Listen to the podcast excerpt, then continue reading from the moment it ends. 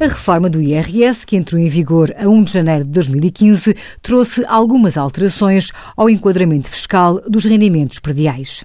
Entre elas, surgiu a Declaração Modelo 44, que deve ser apresentada pelas pessoas singulares titulares de rendimentos prediais, categoria F, que estando dispensados de emitir recibo de renda eletrónico, não tenham optado pela sua emissão.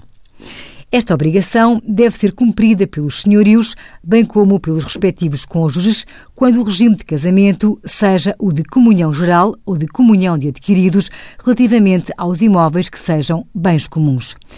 Deve ser também entregue a modelo 44 pelos herdeiros das heranças indivisas, cujos recibos tenham sido emitidos em suporte de papel por estarem abrangidos pela dispensa de emissão do recibo de renda eletrónico.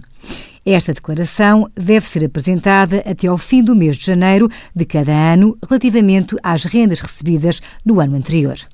Envie as suas dúvidas para conselhofiscal.tsf.occ.pt.